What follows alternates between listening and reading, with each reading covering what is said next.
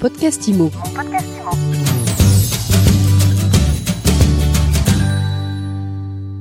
Bonjour et bienvenue dans ce nouvel épisode de mon podcast IMO. On est en live de la journée d'études de l'ESPI consacrée à la transmission des biens immobiliers. Je suis avec Alessandro Brenci. Vous êtes docteur en droit, avocat installé en Suisse. Bonjour. Bonjour. Vous venez de donner une conférence sur le transfert de propriété dans une perspective comparatiste. Ça veut dire quoi? C'est une conférence, on va dire, dite de culture générale. Pas forcément technique, mais d'ouverture de, l'esprit vers ce que peut faire un autre système juridique. Alors le droit comparé, comme on l'appelle, ça c'est la branche euh, le nom de la branche en tant que telle, d'où le terme comparatiste, a pour mission de donner à un système national duquel on vient un enrichissement. En d'autres termes, c'est de savoir ce que fait l'autre ou ce que font les autres pour en tirer un enseignement, un enseignement de culture générale, ou peut-être même de trouver des solutions qui permettraient aux acteurs internes, nationaux, d'améliorer une, situation ou de trouver des solutions plus originales. Alors, qu'est-ce qu'on a à apprendre du système suisse, par exemple? Alors, dans le domaine particulier de l'acquisition immobilière, c'est qu'il y a effectivement une différence fondamentale dans la manière dont l'acquisition se fait, c'est-à-dire dans, la manière dont on devient propriétaire.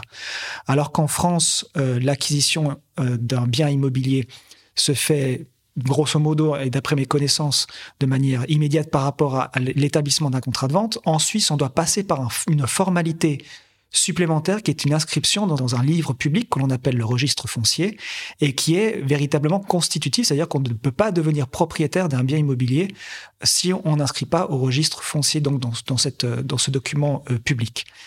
Et la question était donc de savoir si, euh, si le système suisse, qui a une vertu quand même de sécurité, de publicité, est-ce qu'elle peut être intéressante pour le droit français pour éventuellement évoluer ou pour dire tout simplement que la solution française est tout à fait est tout à fait tout à fait bonne? Donc c'est pour cela que cette conférence avait été donnée, c'est de faire cette comparaison là entre deux systèmes. Et qu'est-ce qu'il en ressort? Que les deux systèmes sont bons d'une certaine manière. Après c'est un problème de culture ou de ou de la manière dont on perçoit le, la propriété. Est-ce que la propriété c'est un c'est une problématique qui ne concerne en tant que telle et à la base les deux intervenants, c'est-à-dire le vendeur et l'acquéreur.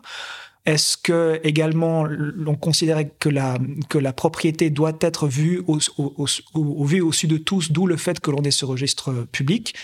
Il n'y a pas de bon ou de mauvais système, c'est tout simplement une, une, compréhension et une appréhension du, du, réel qui est propre à chaque pays en réalité. Ce registre public, finalement, c'est la transparence poussée à l'extrême. C'est ça. C'est pas ce qu'on attend forcément, l'image qu'on a de la Suisse. C'est étonnant, effectivement, de, de voir ça, mais il y, a un, il y a un aspect, on va dire, plutôt culturel.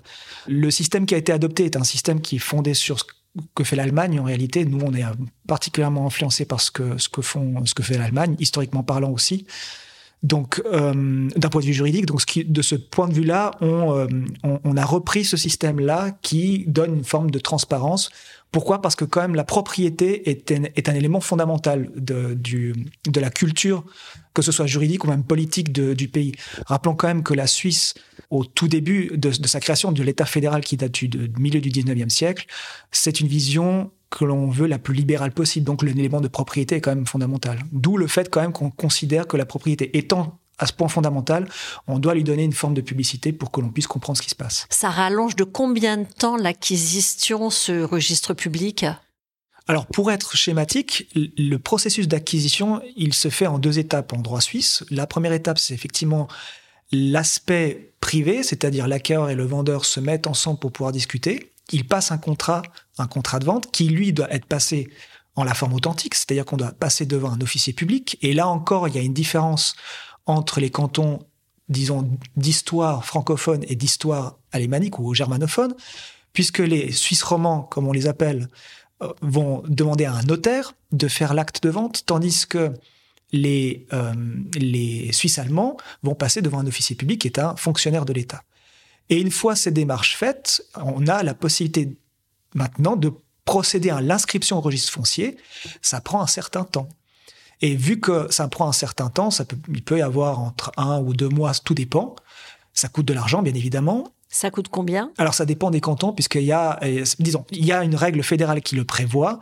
Après, le coût total dépend du type d'intervenant public que l'on va prendre. Si c'est un notaire, ça dépend, ça dépend de la, du canton dans lequel on se trouve. L'officier public, euh, l'émolument en tant que tel peut, euh, peut, peut varier, peut être établi par rapport au canton.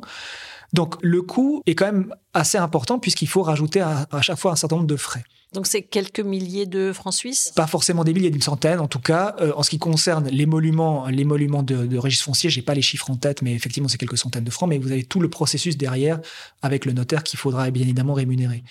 Et donc, ce qui se fait, c'est qu'il peut y avoir quelques risques qui, euh, qui arrivent entre le moment où la signature a eu lieu de la, de, devant, devant le notaire ou devant l'officier public et l'inscription, auquel cas on peut prendre quelques mesures de précaution, notamment une inscription provisoire, où on met cela, ce qu'on appelle dans le journal du registre foncier, pour avoir une traçabilité de ce qui se fait. Et vu de Suisse, comment on analyse le système français? Alors, on, on, l'analyse en tant que tel. Euh, on voit effectivement les avantages et les inconvénients d'un tel système. C'est vrai que ça permet d'aller un peu plus vite que ce que nous on fait. Mais en tant que tel, et, d'après ce que je pratique et d'après ce, ce, que je vois, les deux systèmes peuvent cohabiter sans aucun problème, enfin chacun de, son côté, on va dire, et ça ne, ça ne pose pas trop de problèmes. Ma question, c'était plutôt quelles sont les spécificités du système français vu depuis la Suisse? Les spécificités françaises vues depuis la Suisse, on les appréhende pas forcément de manière si forte. Pour tout vous dire, pour être même beaucoup plus exact dans la, dans la réponse, vous avez trois voire quatre régions en Suisse, une région qui regarde plutôt vers l'Allemagne, qui est la Suisse alémanique, une région qui regarde vers la France, qui est la Suisse romande, une région qui regarde vers l'Italie, qui est la Suisse italienne, et une petite région qui s'appelle le Romanche, qui est une, Suisse qui regarde un peu entre la, Suisse alémanique et la Suisse italienne. Et les deux regardent de manière différente. La Suisse romande francophone regarde la France, mais la Suisse allemande ne va pas regarder ce que fait forcément la France. Donc, ce qui fait que l'appréhension de ce que fait la France n'est pas forcément reçu de la même manière que l'on soit en Suisse romande ou en Suisse allemande. Donc ça n'intéresse pas toute la Suisse. Pas forcément toute la Suisse, exactement. Merci beaucoup Alessandro Brenzi. Je rappelle que vous êtes avocat installé en Suisse. Merci à vous. Et je vous dis à très vite pour un nouvel épisode de mon podcast IMO à écouter tous les jours sur MySuite IMO et sur toutes les plateformes. Mon podcast IMO. Mon podcast IMO.